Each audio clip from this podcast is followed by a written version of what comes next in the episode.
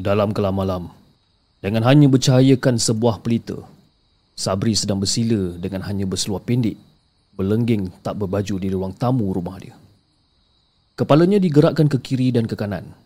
Mulutnya tak henti-henti membaca ayat yang tidak difahami bahasa dia. Ayat itu seolah-olah macam mantra yang dibacakan dengan nada yang amat menyeramkan. Lalu, muncul kepulan asap yang sedikit demi sedikit membentuk menjadi seorang perempuan cantik yang berpakaian seperti seorang bangsawan dengan sanggul lintang. Sanggul yang menjadikan pakaian turun-temurun wanita Melayu Melaka. Dia bersimpuh di hadapan Sabri. Hei, mana isteri aku? Uh, isteri kau tak mungkin datang malam ni. Ada bahaya yang sedang datang kemari. Hei, kau tahu tak aku siapa? Dan masa Sabri nak bangun, namun dia dihalang. kau tak perlu risau. Benda ni semua dah diuruskan. Malam ni kau buat macam biasa je. Ha? Seperti tak ada apa yang berlaku. Arah perempuan tu. Habis tu, isteri aku mana? Dia tak akan datang. Aku yang menyuruhnya supaya tak hadir. Ancaman yang datang ni bukan kepalang. Kau harus bersabar dulu. Belum masanya lagi untuk kita melawan. Dan masa ni, Sabri angguk faham. Tapi hati dia ni membentak. Dia tak puas hati. Namun, dia mesti menurutkan segala perintah dari Kesuma Ikal Mayang ni. Ya, itulah nama wanita yang bersipuh dekat depan dia. Dan secara tiba-tiba, Sabri tumbuk lantai rumah dia ni. Habis tu, apa benda yang aku kena buat sekarang ni? Dan dalam masa yang sama, kesuma ikan mayang menyeringai. Seperti yang aku katakan tadi, buat macam biasa je.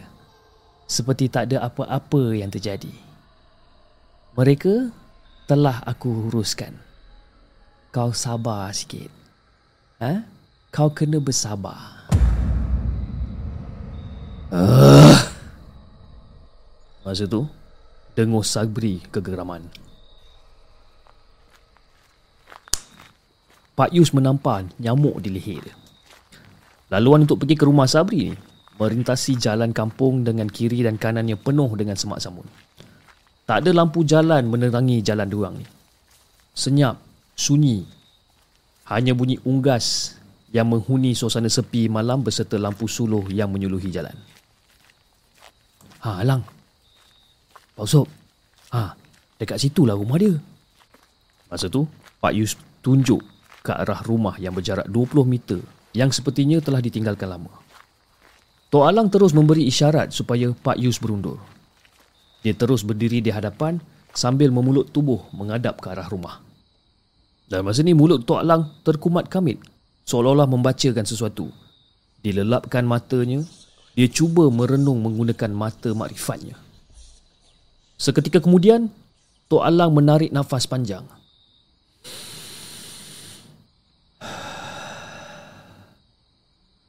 Dan dia berpaling ke arah Pak Usup dan juga Pak Yus. Uh, Yus, Usup, menurut firasat kita ni, adalah bahaya jika Pak Yus terus berada dekat sini sebenarnya. Kita dapat rasakan ada sesuatu yang jahat yang ada dekat dalam rumah tu. Dan masa tu Pak Yus memandang ke arah Pak Usop. Sebenarnya, kedatangan kita ni memang tak akan disenangi oleh apa yang ada dekat dalam rumah si Sabri ni. Kita ni ibarat ancaman bagi diorang. Ah, uh, Tok Alang, jadi kita kena buat apa ni Tok Alang? Pak Yus tanya. Pak Yus boleh terus pulang. Tunggu kami kat rumah aja ya. Jadi dengan berat hati Pak Yus mengangguk faham. Dan sebelum beredar, Pak Yus sempat tinggalkan pesanan. Ah, Tok Alang, Pak Usop, ah, kamu berdua ni hati-hatilah ya. Ah, yelah. Janganlah risaukan kami. InsyaAllah tak ada apa-apa. Ah, Usop, mana garam yang aku suruh kau bawa tadi? Minta Tok Alang, lalu Pak Usop pun menghalakan sebungkus garam yang dibawa sebagai bekalan tadi. Dan Tok Alang menyeluk tangan dia dan keluarkan kembali bersama segenggam garam. Ah, uh, Usop, jom. Tak payah dah kita pakai lampu suluh dah ni. Ya? Jadi lampu suluh dimatikan dan Pak Usop mengikori daripada belakang. Dan mereka meredah kawasan rumah yang telah meninggi semua dia. Seluruh kawasan rumah telah dipenuhi oleh lalang. Mereka berjalan dengan hanya dibantu oleh sinaran rembulan. Baru beberapa tapak mereka melangkah. Tidak semena-mena keadaan sekeliling menjadi gelap gelita. Bunyi unggas hilang secara tiba-tiba. Dan masa tu, Tok Alang menoleh ke belakang. Pak Usup tidak kelihatan. Dan masa tu Tok Alang hanya tersenyum. Ah, ada benda yang nak mainkan aku ni. Dan secara tiba-tiba, muncul satu lembaga merayap di lantai yang badannya dipenuhi dengan lumpur. Muka dia amat menggerunkan dan di kepalanya penuh dengan ulat tokak. Hei, jembalang tanah. Engkau nak uji aku ke ni? Tanya Tok Alang sambil berdiri memeluk tubuh dia sendiri. Jadi lembaga tu bangkit seperti sedang bersedia untuk merekam. kau fikir kau handal? Aku tak handal. Tapi secara jujurnya aku tak takutkan kau langsung. Dan secara tiba-tiba lembaga tu lesap. Tok Alam membuka ke kudanya. Di tangannya masih tergenggam erat garam. Dan tak semena-mena pergerakan Tok Alang seperti dikunci. Kakinya sedikit demi sedikit terbenam ke dalam tanah. Rupa-rupanya Lembaga tadi dah bertenggek dekat atas bahunya dan kedua belah tangannya memaut pada leher.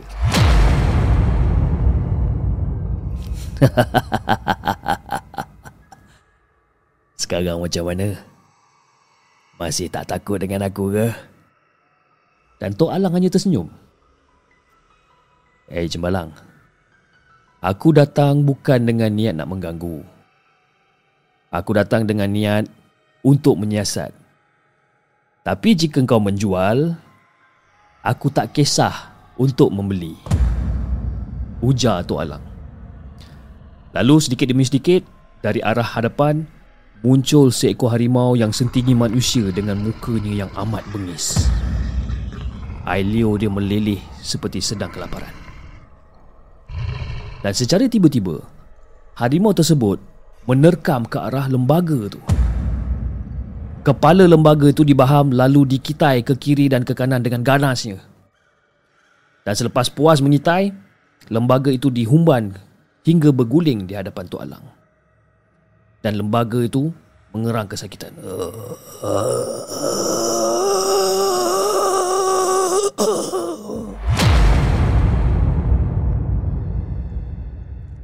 Hei, kau takkan boleh menang engkau takkan boleh menang.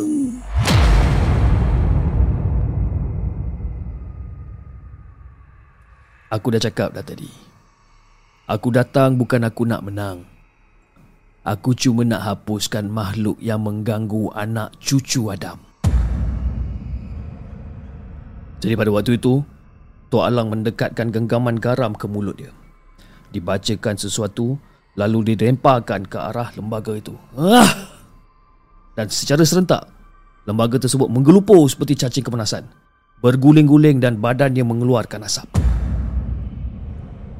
Kesayuan daripada bunyi erangan mampu mendirikan bulu roma sesiapa saja yang mendengar dia. Ah!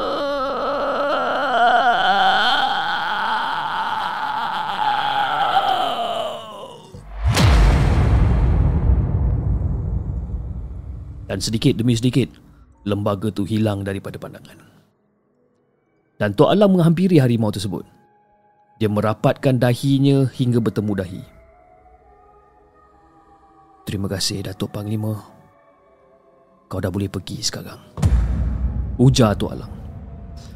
Harimau tu berpusing lalu berjalan hilang ke dalam kegelapan. Dan secara tiba-tiba, Alang! Alang! Eh Alang, kau ni kenapa Alang? Pak Usop menggoyangkan bahu Tok Alang. Tok Alang membuka mata dia dan dia memandang ke arah Usop. Mereka masih lagi berdiri dekat tempat yang sama. Alang, kenapa dengan kamu ni Lang? Ha? Tiba-tiba je kamu ni berdiri tegak. Dia orang dah tahu kedatangan kita malam ni dan aku telah diuji sebenarnya. Dan secara tiba-tiba pintu rumah terbuka.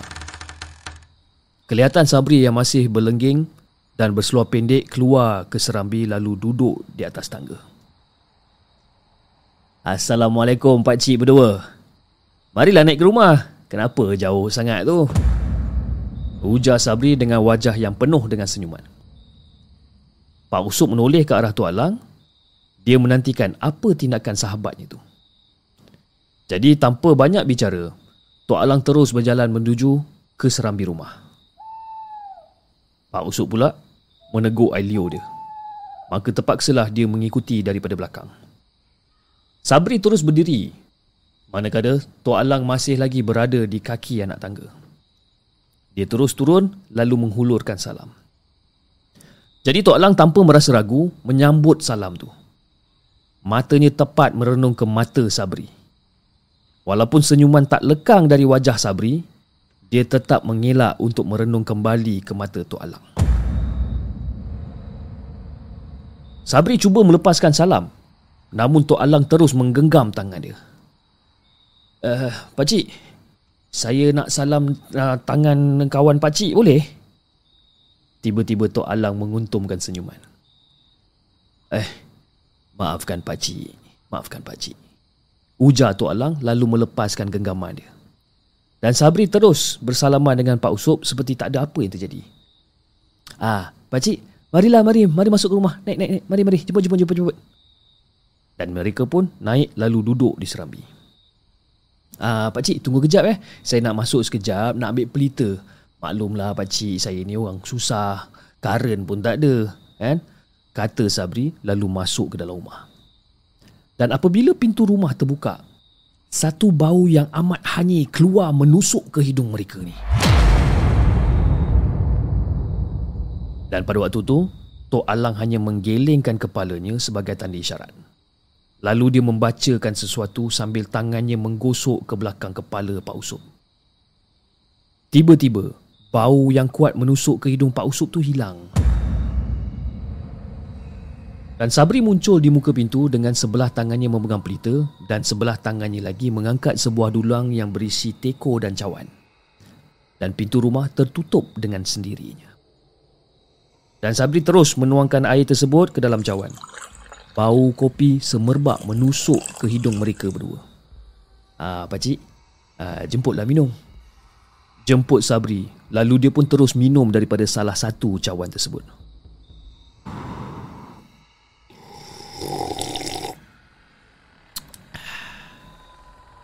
Jadi bila melihatkan Sabri telah meminum air itu dulu, Pak Usop terus mengambil cawan lalu menghirup kopi O yang masih panas.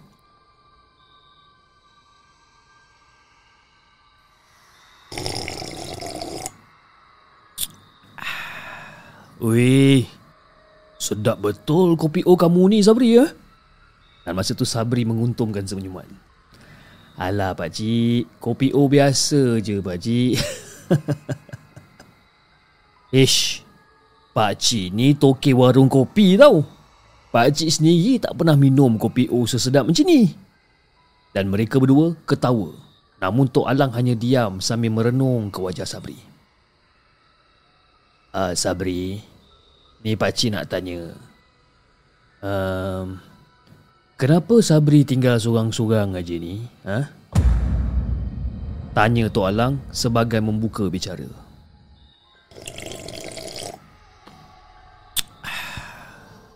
Saya ni pakcik Orang susah. Dah lah tak bekerja. Isteri pula dah mati. Jadi ada baiknya lah saya serahkan anak saya Untuk saudara lain yang jaga. Yang pasal saya ni pula Tak perlulah diorang nak risaukan sangat. Daun pun saya boleh makan. Dan masa tu Tok Alang tersenyum lalu mengangguk faham. Ah, pakcik Ini pakcik ni dah minum air kopinya Pakcik tak nak minum? Tok Alang mengangkat tangan dia Oh tak apa tak apa Pakcik belum rasa haus lagi Ujar Tok Alang yang masih tak lekang dengan senyuman dan masa tu mata Tok Alang meliar memandang keadaan di rumah. Dan tiba-tiba mata Tok Alang tertancap ke arah celahan papan dinding. Ada sepasang mata yang merah sedang memahatikan mereka. Ah, uh, pakcik, pakcik tengah tengok apa tu pakcik? Oh, tak ada apa-apa.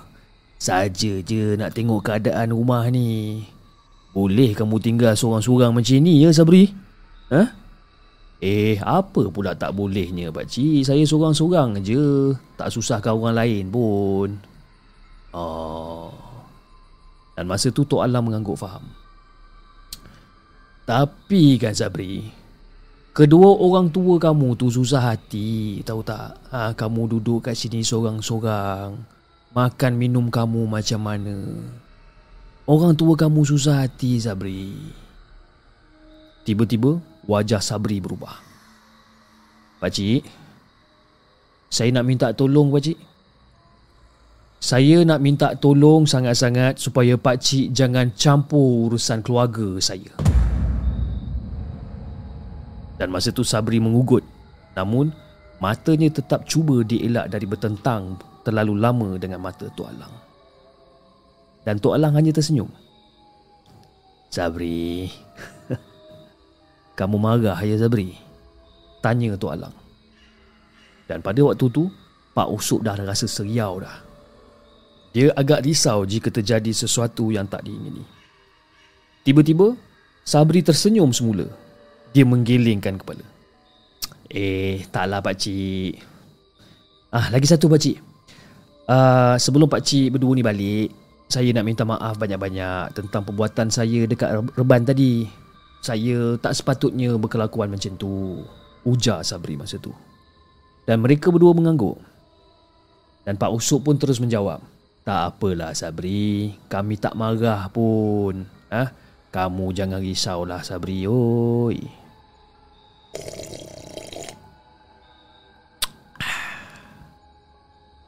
lalu dihirup baki kopi O yang masih panas oleh Pak Usop buat kali yang terakhir.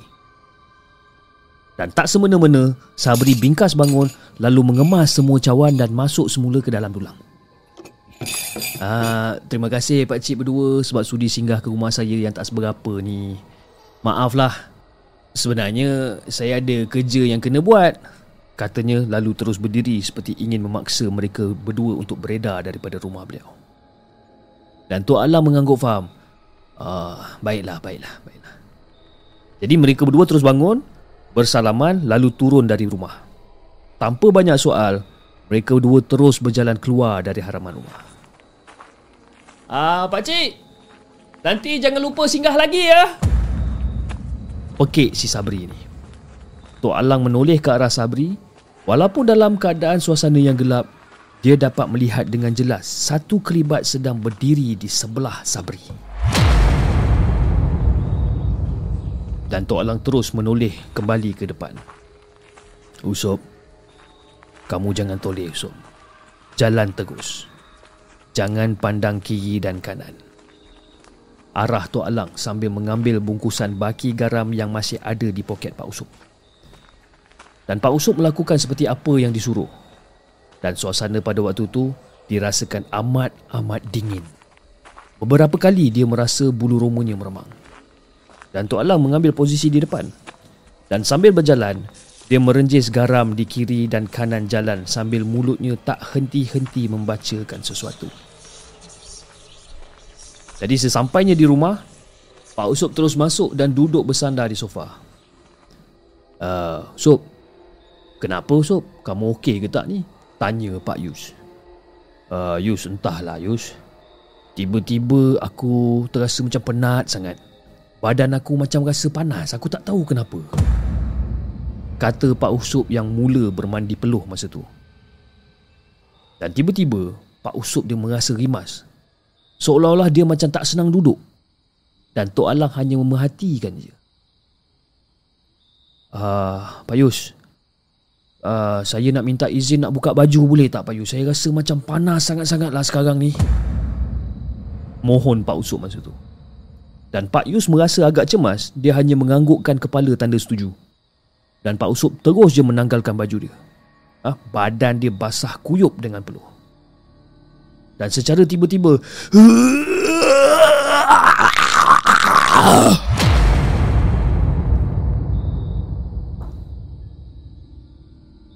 dan dia berguling ke lantai. Darah membuak-buak keluar daripada mulut dia. Mata dia buntang memandang ke atas. Perut dia berombak seperti sedang berlaku ribut dekat dalamnya.